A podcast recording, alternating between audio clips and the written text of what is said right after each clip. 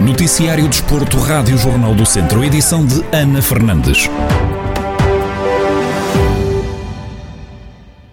Pelo futsal, na Série 4 da fase de subida à primeira divisão, o ABC de Nelas teve deslocação ao pavilhão do FAF, onde empatou por 2 a 2. Com este resultado e apesar da derrota do Passos de Ferreira frente ao Muselos por 6-5, a equipa orientada por Rui Almeida não conseguiu o apuramento para discutir o acesso à primeira divisão de futsal. No rescaldo ao jogo, Rui Almeida, treinador dos nelenses, refere que o resultado não foi justo e que faltou sorte à equipa.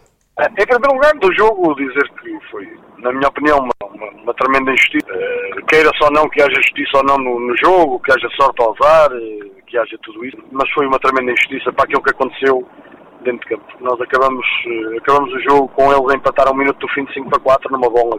não, tenho, não tenho muitas palavras para descrever.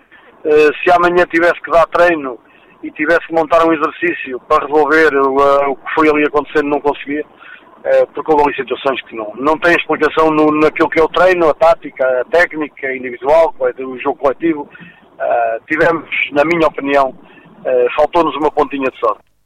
Rui Almeida deixa ainda duras críticas à Federação Portuguesa de Futebol pelo sorteio realizado para a fase de subida de divisão. A Federação Portuguesa de Futebol brincou comigo e com os meus jogadores. E brincou com muito mais colegas meus e jogadores dos meus colegas. Porque eu fiquei em primeiro na fase de grupos.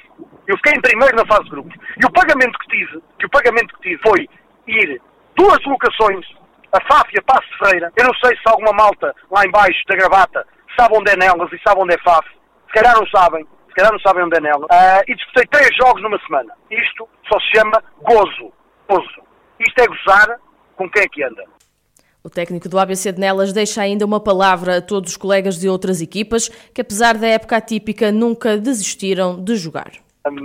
Eu julgo que este ano o principal objetivo era ir ao playoff, mas tínhamos um objetivo também muito grande e pode parecer pouco, mas não é, eh, que era a manutenção.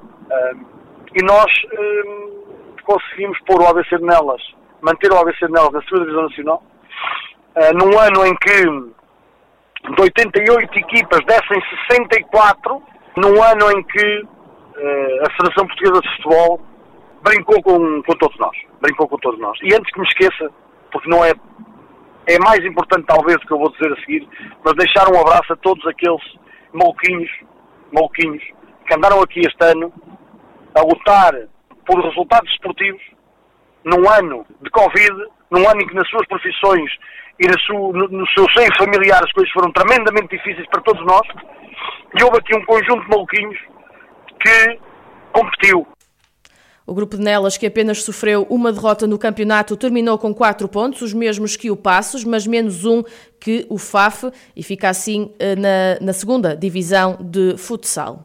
No Centro Desportivo desta semana, as fases decisivas de subida e manutenção no futsal e as possíveis alterações na SAD do Tondela estiveram em análise. Joana Gomes, comentadora do Jornal do Centro, deixa os parabéns aos gigantes de Mangualde pela conquista da manutenção na terceira divisão de futsal.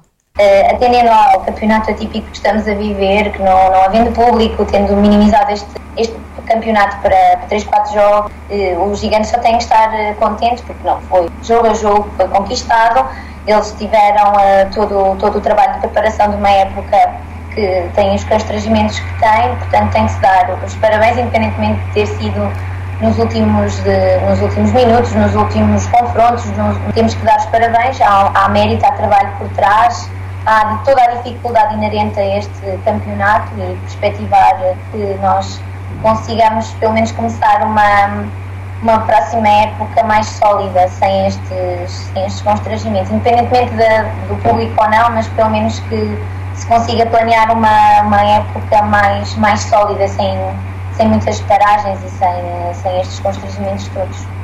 Pela Primeira Liga tem-se falado das possíveis mudanças na SAD do Tondela e a saída do treinador Paco Ayestaran. Rui Cordeiro sublinha que é preciso que se tomem decisões o mais rápido possível.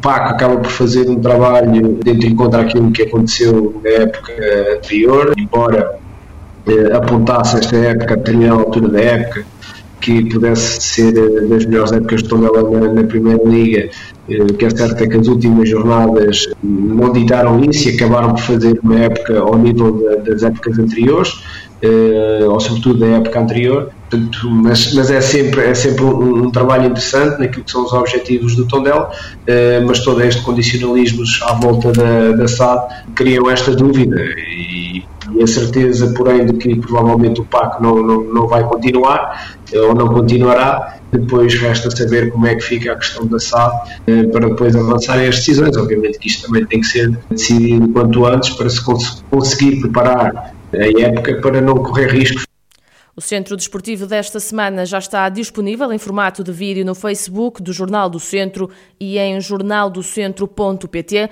onde também vai ficar em podcast.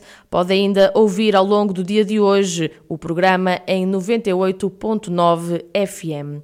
A TAF Férmias Dom Mortágua terminou em sexto no Grande Prémio Abimota. No primeiro dia de prova, o ciclista Joaquim Silva venceu as duas metas de montanha do dia e a meta volante e Gaspar Gonçalves terminou em sexto lugar. Xavier Silva, diretor desportivo da equipa de Mortágua, faz um balanço bastante positivo da prestação dos atletas no primeiro dia de prova, que começou em Fátima e terminou em Vozela.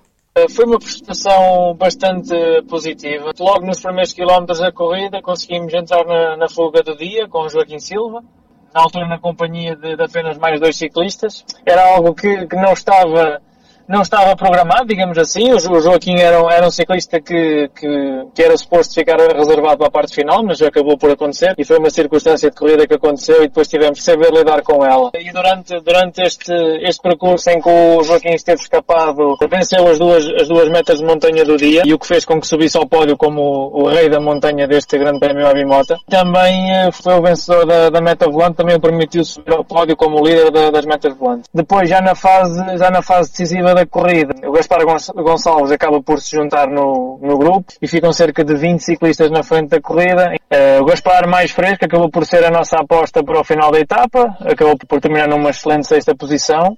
Xavier Silva, diretor desportivo da TAFER Mesodom Mortágua, no rescaldo ao Grande Prémio Abimota. Esta é uma notícia que pode ouvir em maior desenvolvimento no noticiário da uma e meia da tarde.